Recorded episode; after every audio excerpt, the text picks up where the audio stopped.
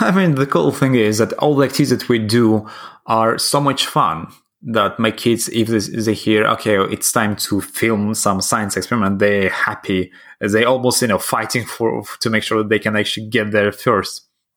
Uh, because there is always fun. Uh, I don't do the boring stuff, basically.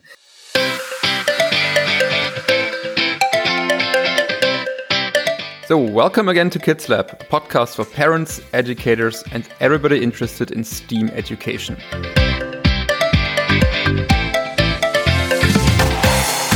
In this episode, we're talking to Sergey Urban, the creator of the Dad Lab. Its mission is simple teaching science through play.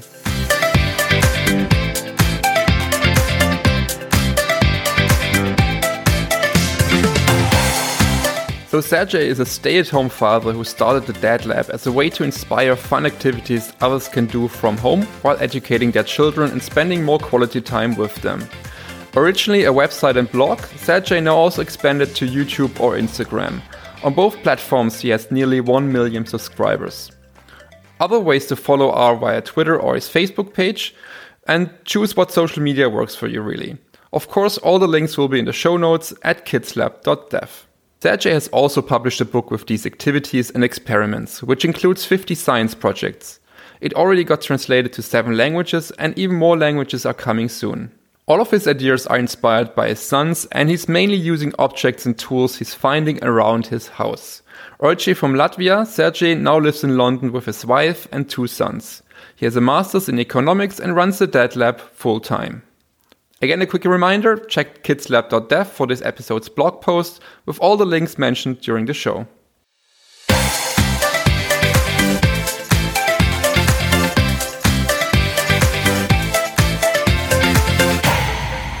All right, welcome, Sergey. It's super cool to have you on the show. How are you today? I'm fantastic. Thank you for having me. Yeah, you're welcome. So, Sergey, tell us all about the Dad Lab. How did it start? Uh, yeah, so about uh, four and a half years ago, uh, I was working in uh, web developing. So basically, we're just making website uh, websites and managing those. And then my wife said, "Oh, there is a big boom on Instagram. Uh, let's do something there."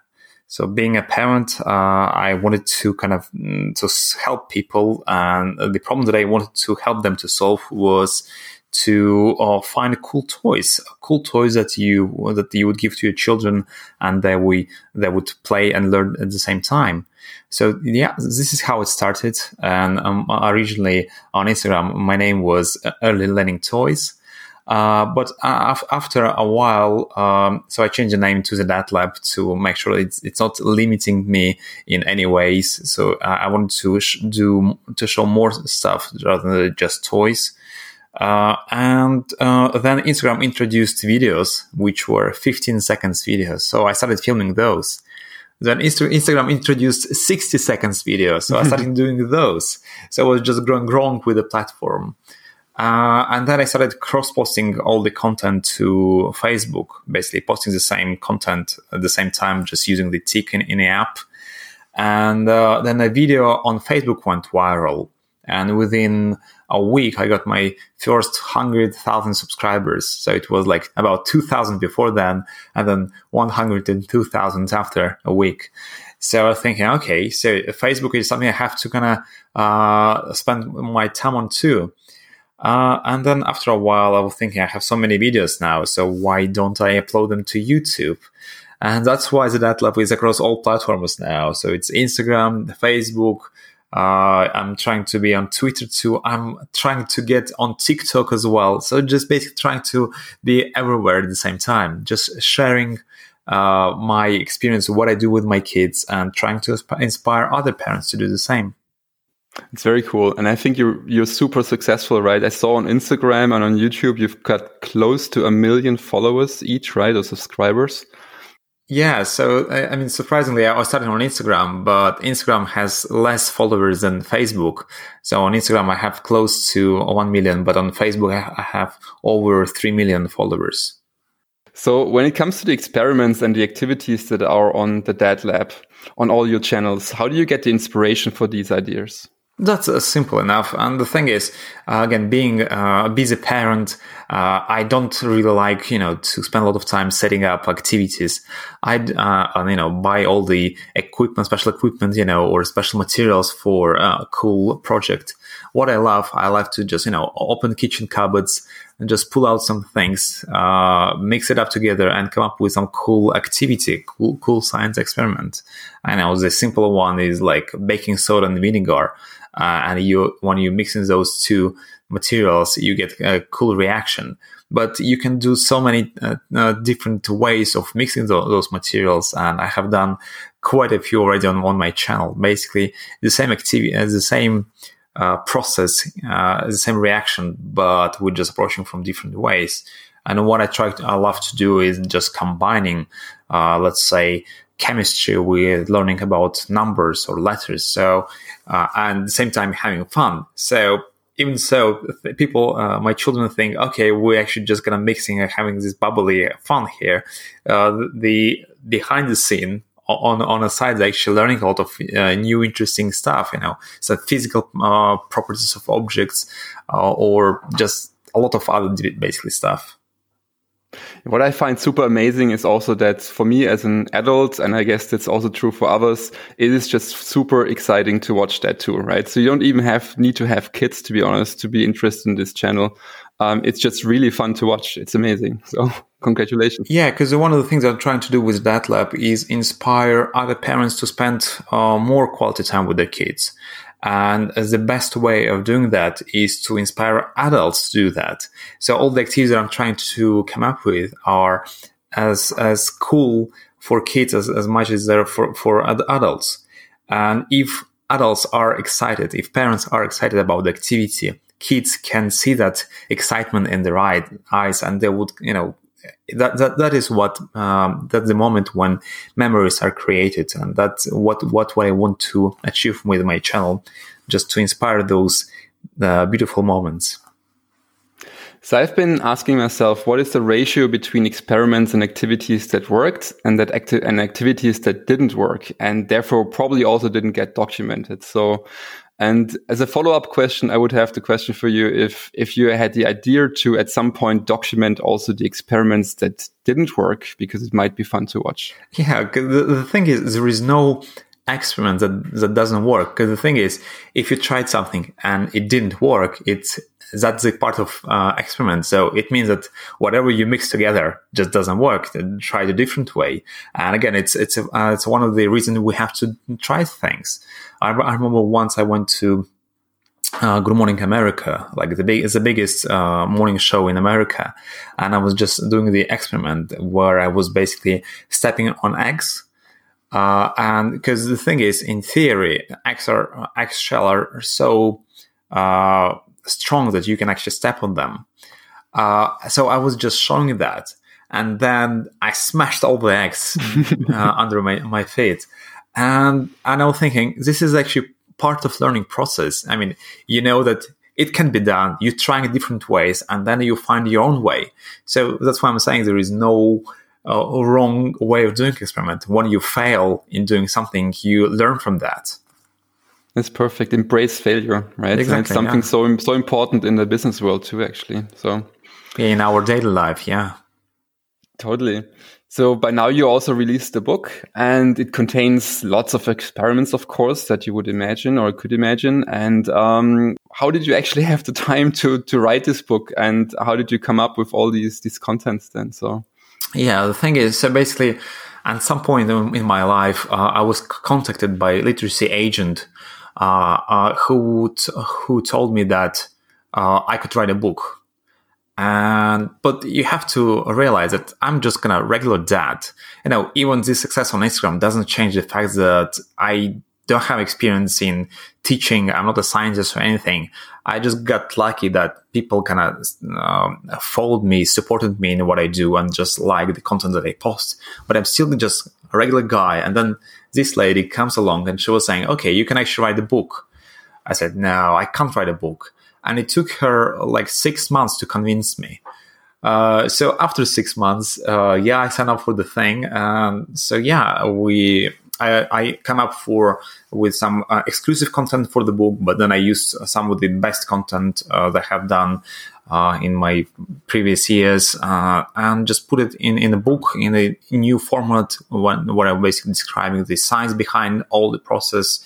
And then I'm uh, suggesting what else could be done. So what extra step you can do when you're doing this experiment. So the book, uh, at the end, the book, I actually kind of quite quite proud with the book with the result.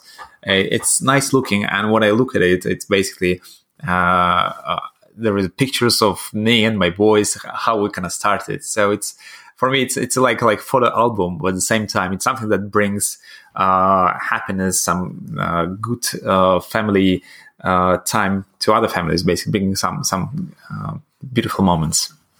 Very cool. So I've got your own photo book published now, basically. exactly. Yeah, yeah. With, with, some text text in there.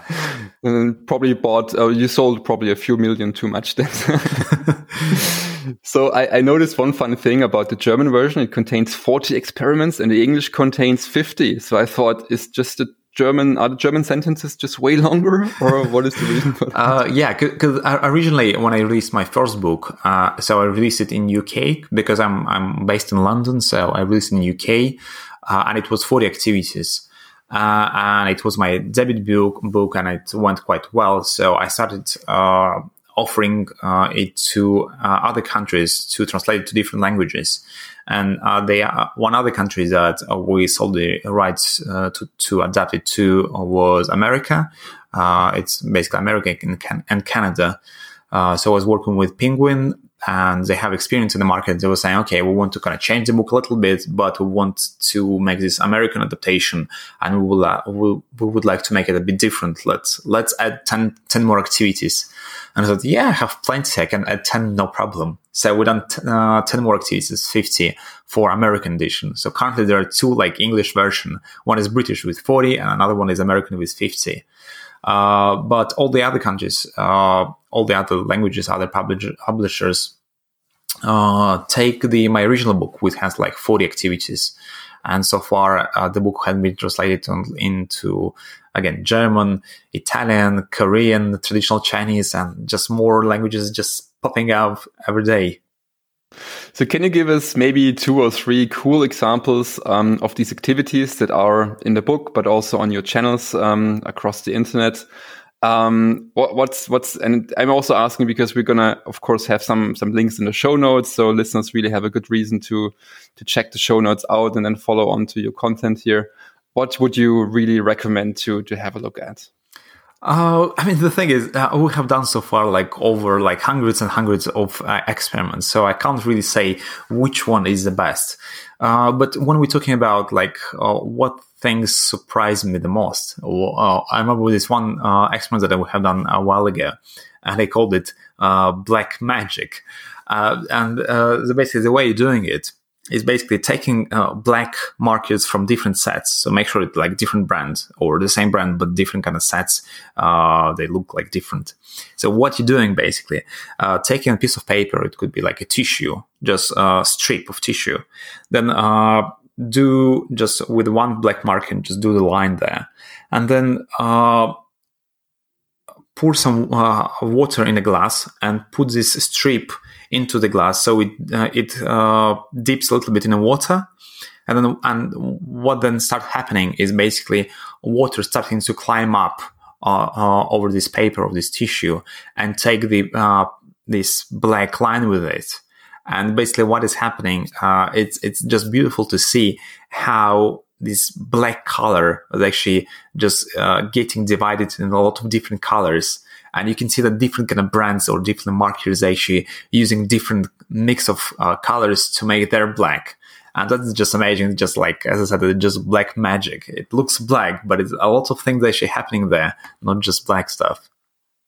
It's awesome. And so you can learn a lot about probably additive colors with that, I guess. Yeah. Yeah. I mean, the thing is, cool. I, I, don't kind of teach my kids any anything specific. So what I'm trying to teach them is uh, to understand the world around them, and you know, the the, the most proudest moments are those when uh, we do something, some experiment at home or just simple activity, and when we're going outside, they will say, "Oh, I know why this is happening because we have done this."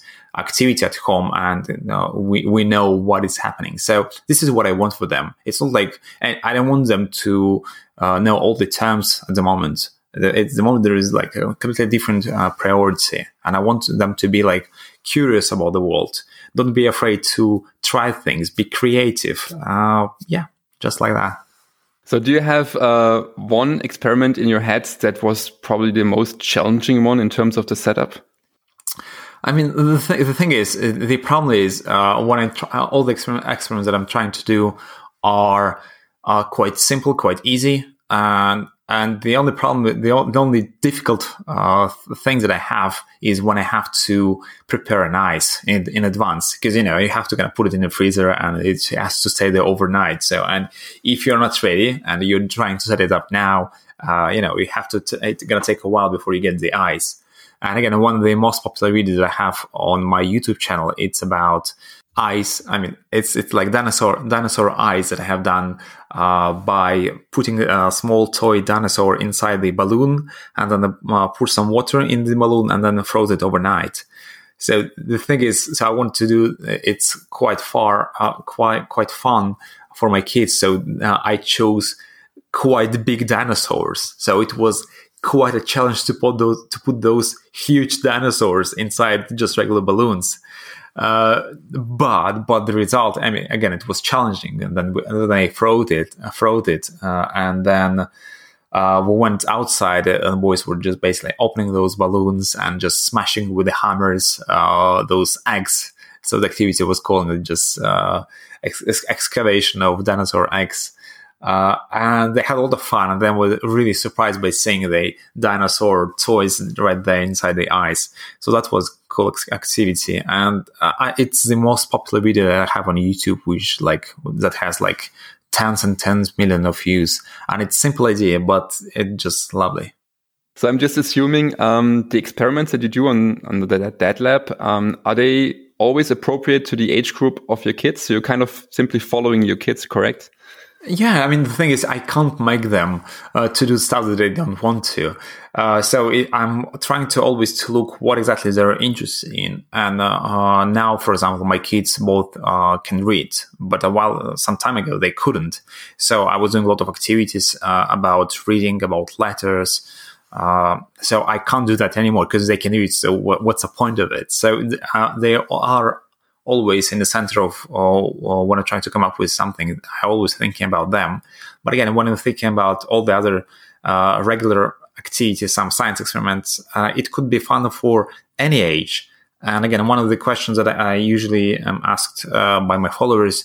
Uh, so uh, this science experiment. So what age for for kids what age it's appropriate? And I usually say because the thing is, it's there is no age limit. I know that a lot of adults are following me and just enjoying these fun activities. But at the same time, if we're talking about kids, uh, you can show the uh, activity to some to a baby, and the baby will think, "Oh, it's a magic." But then you do the activity with a toddler, and maybe toddler could be involved somehow. Maybe just help you pour something. Uh, so it's going to be the same magic, but now he's uh, or she is taking part in it. And then maybe a few uh, years later, you can actually explain the science, explain the processes, what is actually happening there. And a few other years later, you can actually get into more deep and uh, tell telling them about you know molecules and atoms, how it's all interconnected, and when this why this reaction is happening. So there is no age limit. The, the, if you think that the the kids can can't understand what you're talking about, uh, I uh, always try to explain because sometimes they can surprise you. And I have faced quite a few situations like when I'm thinking that my kids can't do this, but they can. But the thing is, sometimes we think, okay, uh, they're not capable and we're not trying. So I always encourage people to try. Uh, so if you think the activity, uh, the science experiment is too difficult for your child, try if the child is not interested, you can, you know, try always like in a year or so, or just later.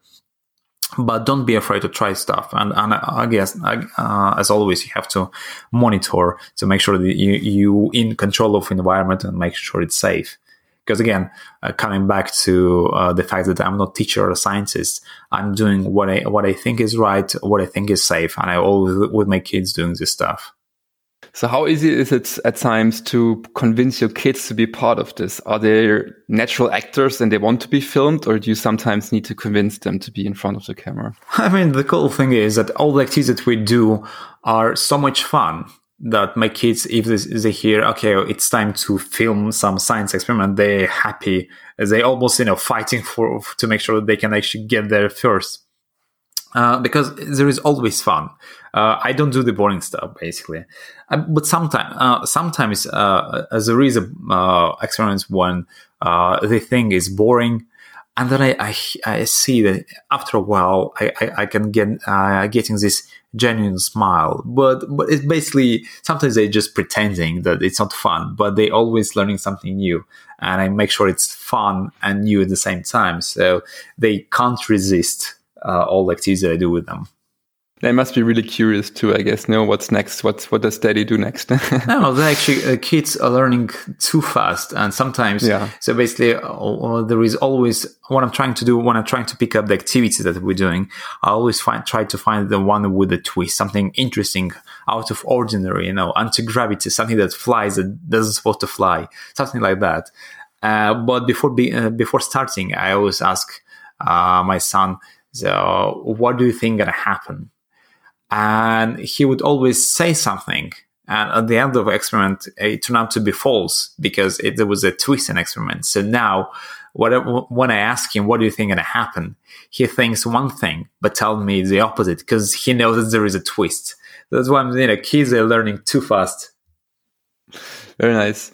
So you already gave us a lot of recommendations and cool insights actually when it comes to STEAM activities and STEAM education also, but would you have some more general advice on how to engage kids um, in STEAM activities? Yeah, I mean, the thing is, uh, general advice would be uh, even if you have an activity set up ready to go uh, and you want to show them one specific thing, but your child's not interested or want to do something different experiment with the same kind of materials, allow them because they are the ones that are curious enough to get into that, and we don't want to. Uh, we don't want to stop them to, to be curious. So don't just allow them to be who they are and just make this stuff, maybe break some things, fail maybe, but learn at the same time. Very cool. So you're basically saying follow the path of your kids, right? And just kind of you know take the feedback that they give you. I mean, sometimes they, they can be bored saying, "Okay, so what do I do with this?" And you're saying, "Okay, just mix those two, red and, and blue, and see what happens." And that's the fun thing. But before that, I'm sure they're gonna they would mix all the colors you have on the table, and they would have a lot of fun just and doing your experiment that you planned for, and much more uh, different ones, additional ones. So cool. So Sergey, for the future, besides becoming the number one channel on YouTube or something like that, what are your plans for the future? Do you have anything special planned that you can share with us here? Uh, I mean, the thing is, I mean, I'm always trying to reach more people in a different kind of ways I can. So, so far it's been mainly social media. Uh, I've been lucky to go to different um, TV shows to show experiment. I have uh, I showed recently. I was uh, on a conference and I was uh, performing some science experiments on a stage, which was big stage with lots of people. Like and it was amazing experience. So I always try to inspire more people.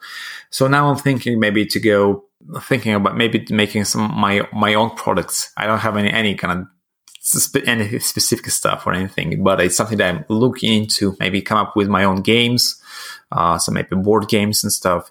So basically, something uh, continue just to continue what I'm trying to do is just to inspire parents spend more quality time with their kids, basically doing fun stuff together and learning something new.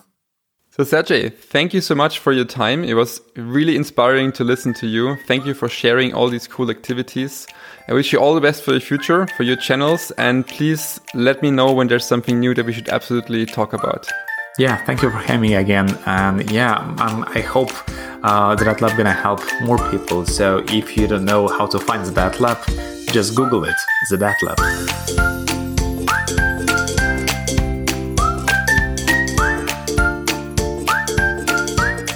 In this episode, we explored the Dad Lab. If you follow the links in the show notes at kidslab.dev, you'll find hours of interesting YouTube videos with educational, interesting, and fun experiments. In the next episode, we're looking at BlocksCAD, a block based 3D modeling tool for education. We're talking to its co founder and CEO, Solomon Menashi.